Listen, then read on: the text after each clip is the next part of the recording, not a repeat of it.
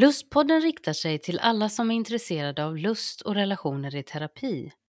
Podden leds av religionshistorikern och teologen Leif Karlsson och Hanna Möllås som är legitimerad barnmorska, legitimerad psykoterapeut och sexolog med flera auktorisationer i sexologi.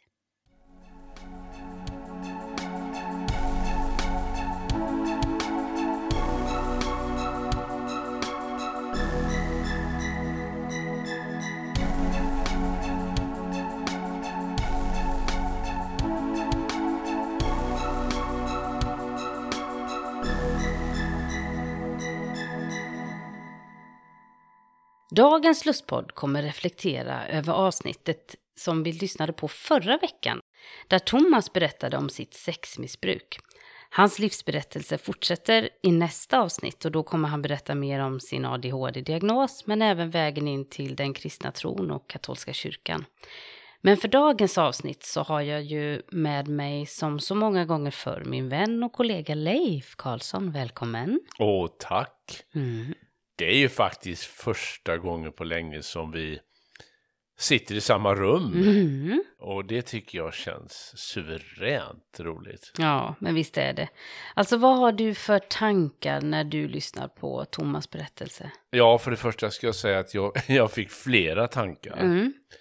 Och eh, det var ju så fantastiskt eh, att lyssna på Thomas. Han har ju vacker röst och Mm. vackert språk. Mm. Han är väldigt duktig på att berätta. Mm. Ja, jag fick en tanke sådär spontant kan jag säga direkt. Det var att det här påminner lite grann när vi diskuterade hypersexualitet med eh, eh, Maria Carola Bure. Ja, vad spännande. Vad tänkte du på då? Jo, alltså vi diskuterar ju det här med sexmissbruk. Mm. Och vi myntade ju faktiskt lite nya, lite nya termer i Mm. det avsnittet. Mm. För om jag inte missminner mig så handlar ju diagnosen hypersexualitet Mm.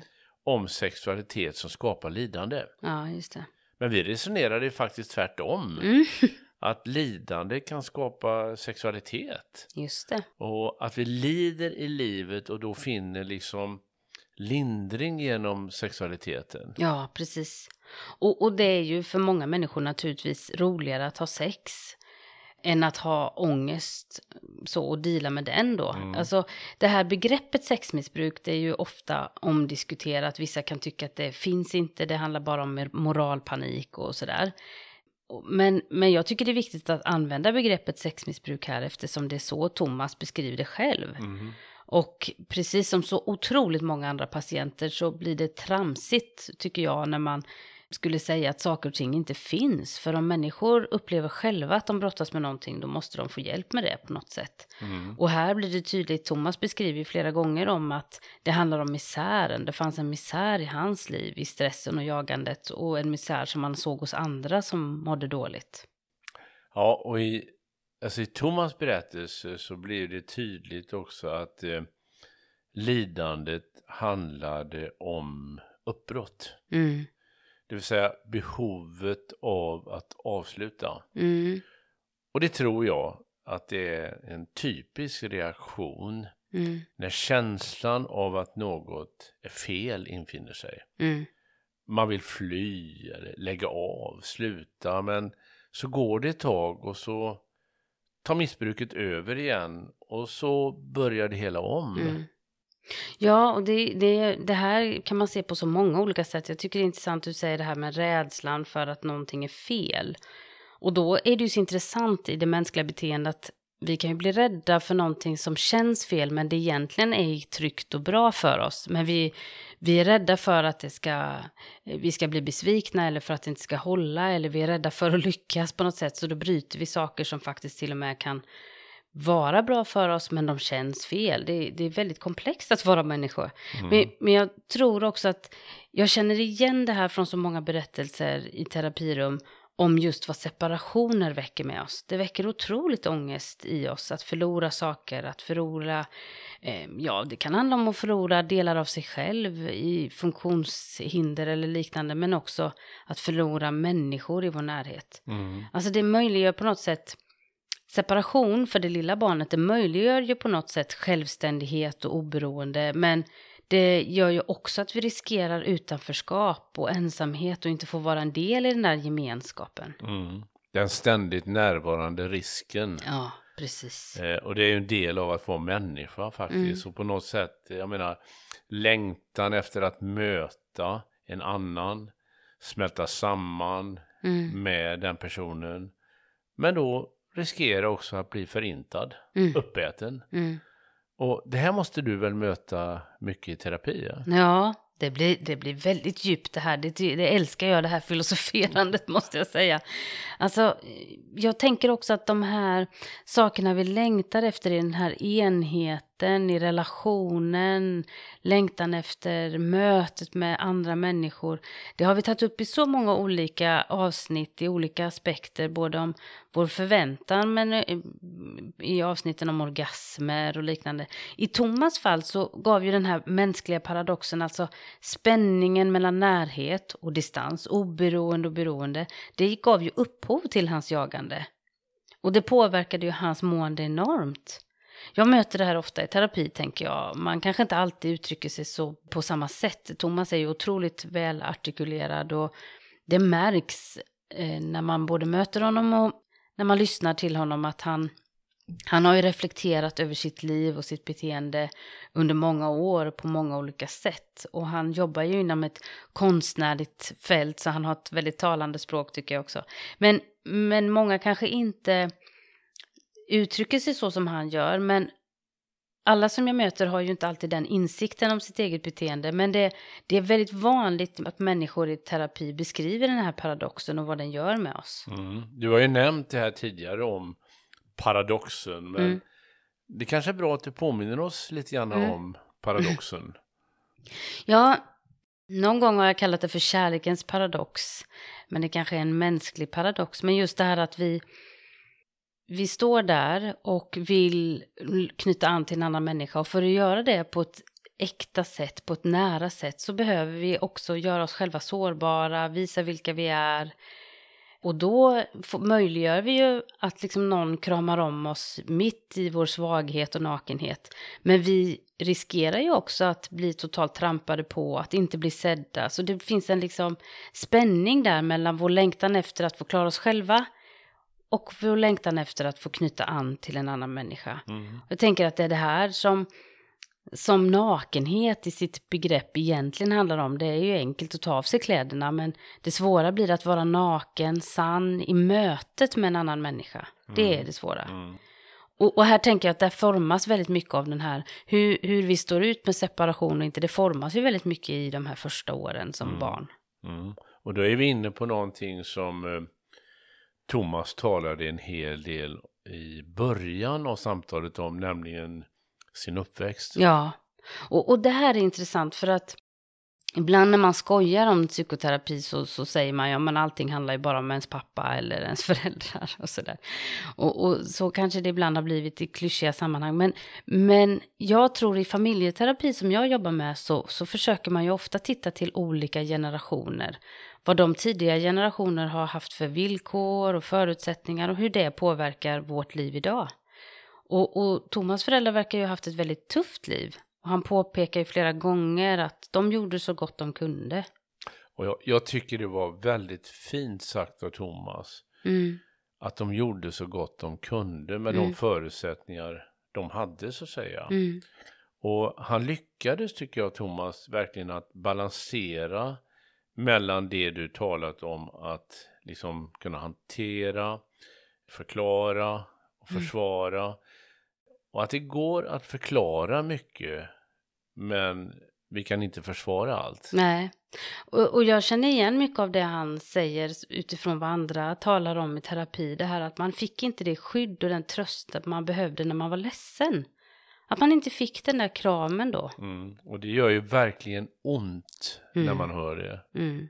Ja, och det är en vanlig beskrivning i terapi. Sen är det många som kan komma och säga och som mår dåligt också av, som har haft en, tycker att de har haft en bra barndom och sådär. Så det här, Mm. det, det är ju inte cementerat i sten vad som ger det ena och det andra naturligtvis.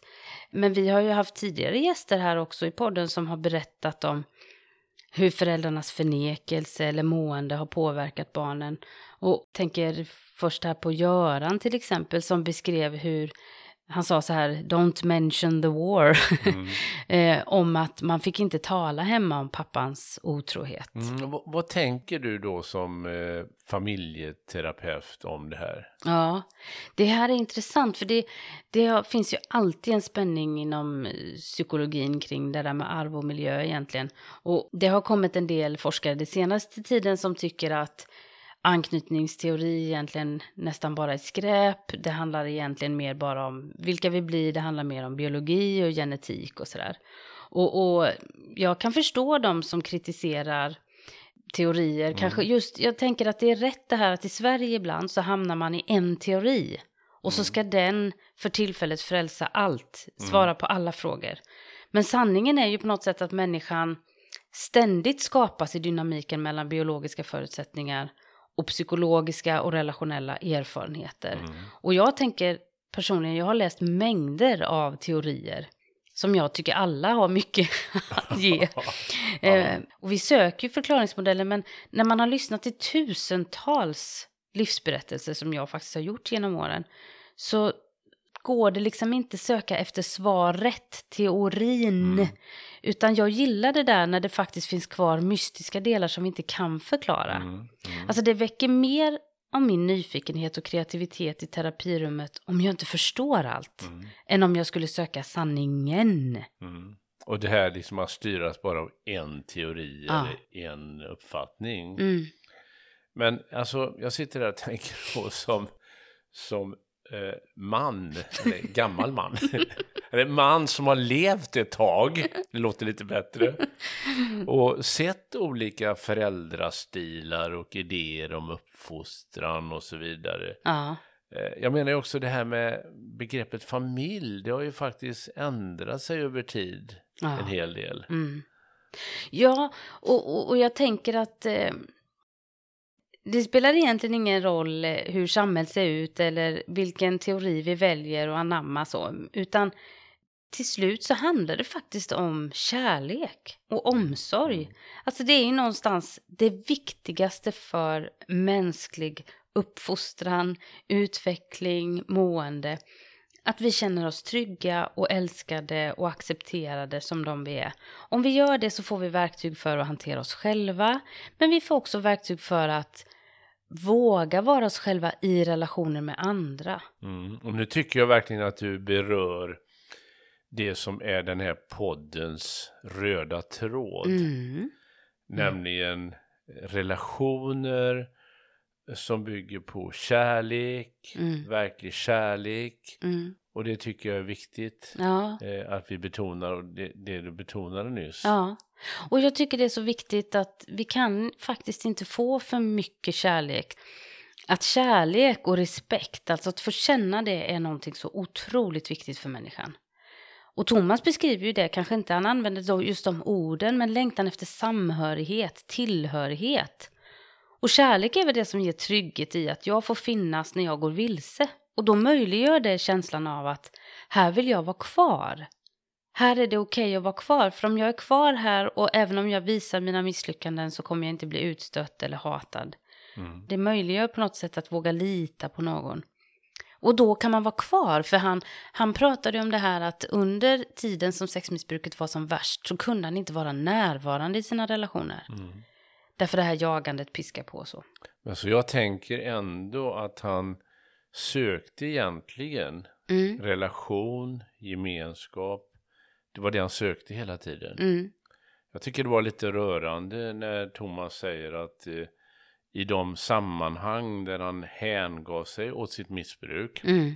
fanns det ändå en viss gemenskap. Mm. Även om den var kortvarig och skör. Mm. För när behoven liksom var tillfredsställda så, som man säger, så knäppte man av mm. och försvann. Ja, och det är ju sorgligt alltså, men det är också som du säger väldigt fint det här att man kan finna samhörighet i, i, i det mest destruktiva. Jag har ju mött personer mm. som har levt i, i misär, verkligen i, i drogmissbruk och i missbruk och i destruktiva relationer.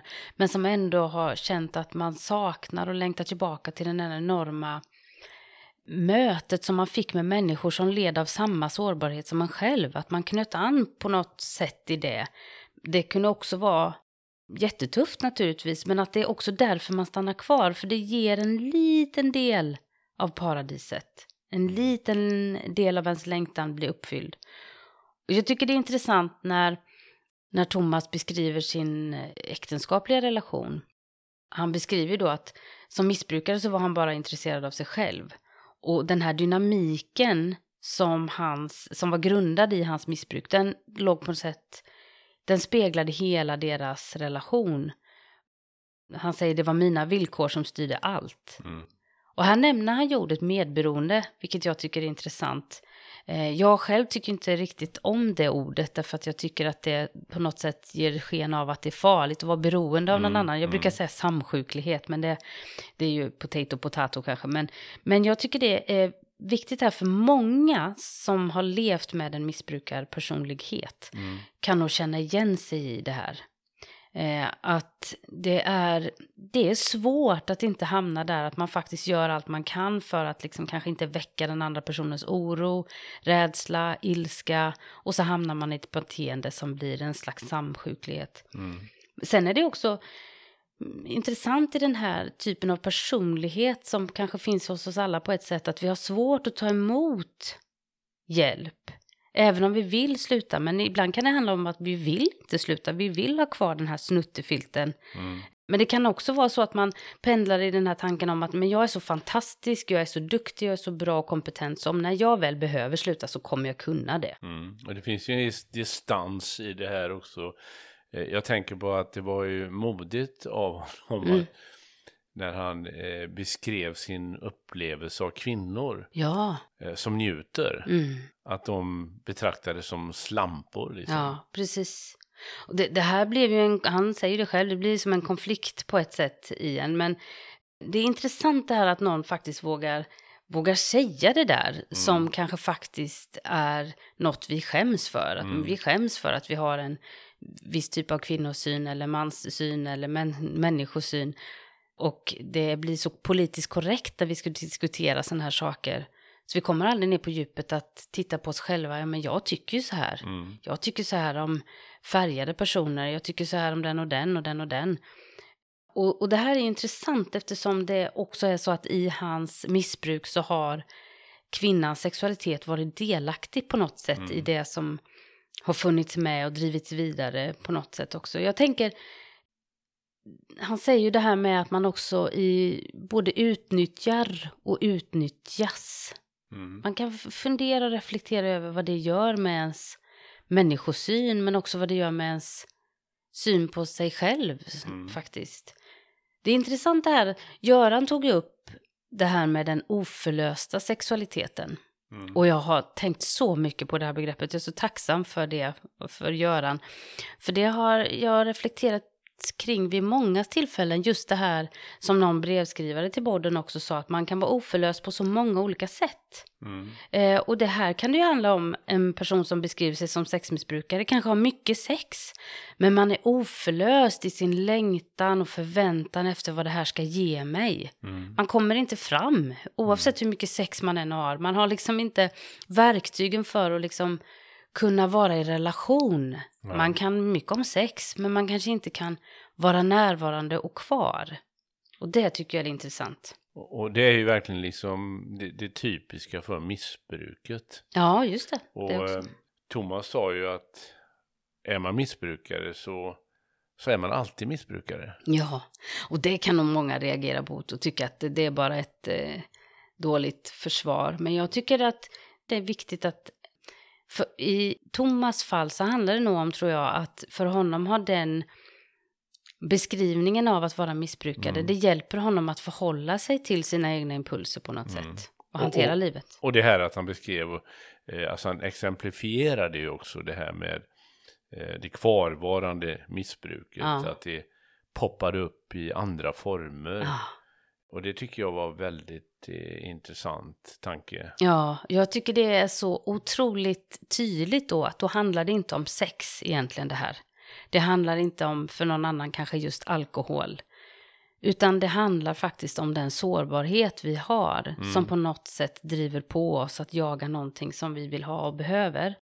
Ha- Han, han tog upp flera, al- alltså flera aspekter där som många som jag möter kan känna igen sig i. Att när man går från sexet då så kommer man in i andra missbruk. Mm. Eller andra förhållningssätt som blir svåra som kan handla om mat eller träning eller, eller alkohol. Och han tar ju till och med upp det här fascinerande saken att om jag inte hade druckit alkohol så kanske jag inte hade klarat att tänja på gränserna. Mm. Och vad gör det med en människa att då hamna i andra situationer för att kunna utöka det här? Mm. Förändra det här så att det ger mig lite mer så att jag inte blir van vid kicken utan jag får mer och mer och mer och mer. Mm. Och det är ju så intressant det här i landet lagom då, där vi ska vara lagom. Men vem är det som ska säga vad som är lagom? Mm. Är det hur många gånger man har sex eller hur många glas man tar eller vad är det som är lagom? Jag tänker ju att väldigt mycket, och, och det tar ju Thomas upp också, det här med att väldigt mycket av detta handlar ju faktiskt om när mår jag inte bra av Mm, mitt beteende? mm, Det är det som är det mm. intressanta. Återigen, var finns lidandet? Och vad då gränsen går är ju väldigt svårt att säga. Ja, den är så olika för olika människor. Men det kanske faktiskt handlar om att vi ska vara så pass närvarande så vi kan lyssna till när vår kropp eller vår själ eller vår ande Mm. eller våra relationer med andra tar stryk Mm. av vår livsstil. Mm. Alltså visst säger han att han har sökt sig just till SLAA som är Mm. ett tolvstegsprogram för behandling av sex och kärleksberoende. Mm. Jag tror vi pratade om det här lite i avsnitt eh, 20.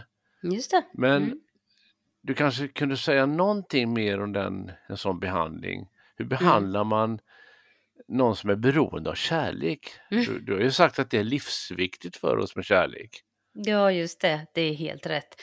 Jag tycker helt klart att man kan problematisera begreppet kärleksmissbruk eh, faktiskt. Jag, jag tänker så här att i tolvstegsprogrammet då, SLA, det utgår från AA som är anonyma alkoholister och den rörelsen.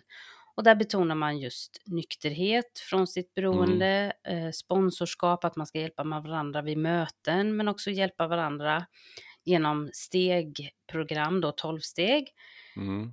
för att uppnå sexuell och känslomässig nykterhet. Och Mm. att man ska också söka en andlighet. Mm. Och då kan man ju fundera på vilken typ av syn man har som förklaringsmodell. Mm. Thomas har ju en tydlig subjektiv syn på beroendet och missbruket, att det handlar om att varje människa själv måste få bedöma, lider jag av det här, förstör det Mm. mitt liv? Mm. Eh, vissa sammanhang kanske man kan verka som att man har en objektiv syn på vad som är missbruk. Mm. Dricker man så här mycket, har man så här mycket sex, eh, har man så här mycket relationer, då har man ett missbruk.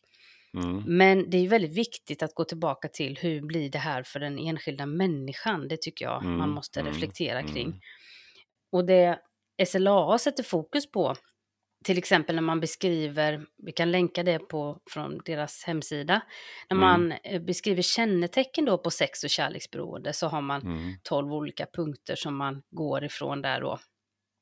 Och den första punkten kan man ju fundera över. Eftersom vi har få sunda gränser så inleder vi sexuella relationer med och eller blir känslomässigt bundna till människor utan att känna dem.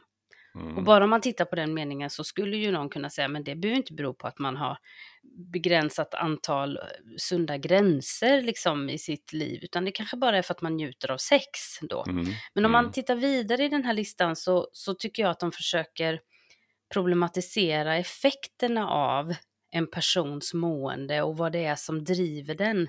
Till Mm. exempel att vi förväxlar kärlek med att behöva någon och fysiskt och sexuell attraktion, medlidande. Mm. Eh, vi kan känna oss tomma, ofullständiga när vi är ensamma. Vi använder sex och känslomässigt engagemang för att manipulera kontrollera andra. Och, Mm. Eh, då, då, då blir det lite tydligare till exempel det här att vi en punkt är till exempel vi tilldelar andra människor magiska egenskaper, vi idealiserar och förföljer dem och sen klandrar vi dem för att de inte uppfyller våra fantasier och förväntningar. Mm. Och att man sexualiserar sitt beteende när man blir rädd, behöver tröst, känner sig ledsen, så sexualiserar man det och så försöker man sätta fokus på det här jagandet som blir då som Thomas också beskriver. Mm. Så, så jag tänker att deras sätt att tänka kring behandling det är att få möta andra som är med i samma situation, som har samma upplevelser och som har känt sig förslavade av eh, någonting i sitt liv. Och Mm. här då handlar det om sexualiteten och kärlek kanske är ett ord som man verkligen kan fundera över. Mm. Eh, utan det kanske är liksom den här maniska eh, förhållningssättet som blir till att piska fram Mm upplevelser och som då leder till att man blir alldeles trött, slut som människa och, och man blir inte mer fylld och känner sig inte mer hel och lycklig och glad utan man blir bara tommare och tommare. Mm. Det blir någon slags eh, tvångsmässighet över det. Ja, exakt. Och det påpekar de då, den här tvångsmässigheten. Mm. Och det, det är klart att man kan, man kan stå utanför och tycka nej men det här är bara moralpanik, folk får inte leva ut sin sexualitet och ha många relationer eller så. Men det, det är ju ens fulla eh, rättighet att tycka så i ett samhälle. Utan det här är ju ett, en, en grupp och ett tankesätt för att hjälpa människor. När känns det helt övermäktigt? När känner jag inte att jag klarar mig själv i det här? Mm. Och därför har ju då Thomas sökt sig till den här gruppen.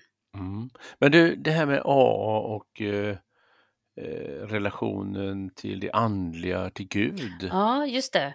Det är ju från början en kristen rörelse, eh, men det är ju inte alls så att man måste vara kristen för att gå dit, utan eh, när de beskriver det här med andlighet så säger de att de, de, de menar att vi behöver som människor i vår sårbarhet och i vår litenhet så behöver vi på något sätt utveckla en relation med en kraft som är större än oss själva som kan vägleda Mm, oss och mm. upprätthålla vårt tillfrisknande.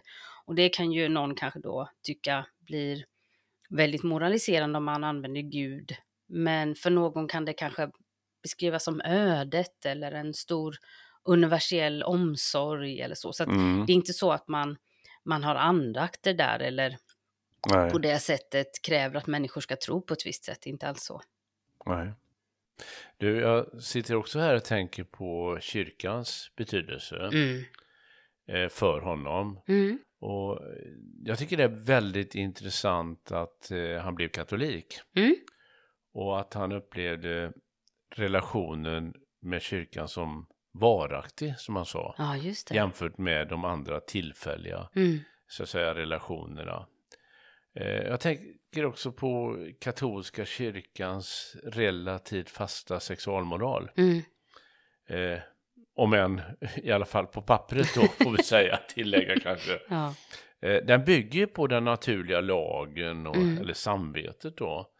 Och jag menar att han kanske egentligen hela tiden brottats med det här samvetet. Mm. Trots att han säger vid något tillfälle Mm. att det underlättar om man inte har några moraliska spärrar. Ja. ja, men det är ju intressant. Det, det är faktiskt fascinerande det här att han tar ju upp det i det här att man får förhålla sig till även kyrkan då, att även den kan bli ett missbruk. Mm. Och det kanske är intressant då att många som har levt i ett form av missbruk som, som blir, mm, kommer ur det och kommer in i ett religiöst sammanhang ofta kommer in i ett ganska, inte extremt kanske, men ibland ett sammanhang som är väldigt strikt eller väldigt tydligt eller så. Just därför att man söker återigen sätt att hitta ramar, kontroll och begränsningar. Ja, sen som vi brukar komma in på, nämligen frågan om vad ska terapeuter tänka på då? Ja, jag tycker att det blir intressant i Thomas berättelse att faktiskt se att livets jagande kan man använda på många olika områden då. Han Mhm. beskriver ju sex och relationer då, men också mat och andra sätt att försöka bemästra Mm. sig själv, hitta kontroll och sådär. Och att det inte handlar om den här objektiva synen först och främst, att terapeuten säger du måste ha ett sexuellt beroende eller du måste vara sån här och sån här för du lever så här och så här, utan att faktiskt våga lyssna till patientens berättelse. Mm. Och kanske inte alltid lägga så stort fokus vid hur mycket har du sex, när har du sex, med vilka har du sex, hur mycket risker utsätter du dig för. Precis som om man nu skulle prata om mat till exempel, hur mycket mat äter du, när äter du, hur äter du? Det, det kanske är intressant någonstans på resan att, att reflektera lite kring det, men för mig blir det viktigt med de här, i mötet med de här patienterna att börja i deras berättelse. För jag mm. tror att en del i det som har hjälpt Thomas att förstå sig själv och förstå och reflektera kring sitt beteende, det är just att han har lyssnat till sin egen berättelse så många gånger. Han har gått i mm. terapi, han har suttit i tolvstegsgrupper och fått berätta, berätta, berätta och faktiskt förstår mer om sin uppväxt och om hur livet har format honom för att liksom jagas, jaga, jaga, jaga efter en känsla av lycka och tillfredsställelse. Så jag tror det är jätteviktigt när vi pratar om beroende som handlar om eh, basala saker som vi faktiskt är beroende av. Mm, mm. Som mat, sex, kärlek. Att inte moralisera det på ett sätt som att det handlar om kvantiteten, utan det handlar, handlar ju i så fall om när en människa använder de här basala behoven för att piska på sig själv eller mm. att driva sig själv på ett sätt som man faktiskt inte mår bra av. Då behöver Nej. man få hjälp i att, att brottas med detta, men kanske inte alls utifrån, ja då ska vi se till att du äter så här mycket istället. Det är helt ointressant. Mm. Då ska vi se till att du har mindre sex. Det kanske mm. också är helt ointressant. Det intressanta är hur kan vi minska ditt lidande? Vad är mm. det som triggar igång det här beteendet? Vad är det du längtar efter? Så att man faktiskt kan ha ett nyktert sätt då som SLA pratar om. Mm, ett mm. nyktert förhållningssätt. Det handlar kanske inte då i första hand om att vara avhållsam på det sättet att man inte får ha mer sex eller aldrig mer får äta. Inte alls nej, det. Nej. Utan att vara liksom, inte drivas av en slags missbrukande, full, liksom, om du förstår vad jag menar. Mm, mm.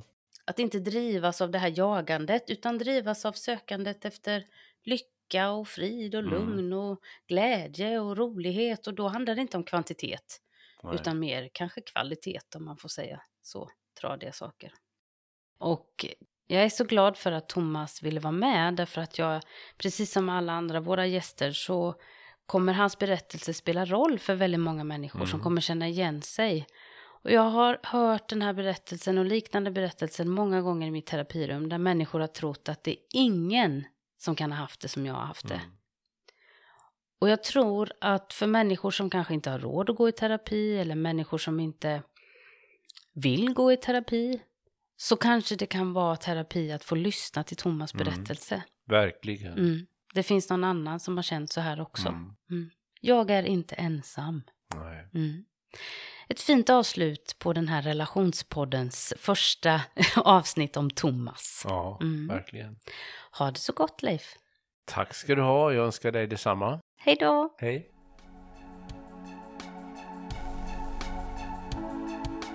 Du har lyssnat till Lustpodden. För mer information och tips från programmet så hänvisar vi till lustpodden.se. Där kan du också kontakta oss om du vill vara med och berätta din berättelse om lust och relationer i terapi. Signaturmelodin är skapad av Johan Nilsson och redaktör och producent och ansvarig för klippning är Julia Linde.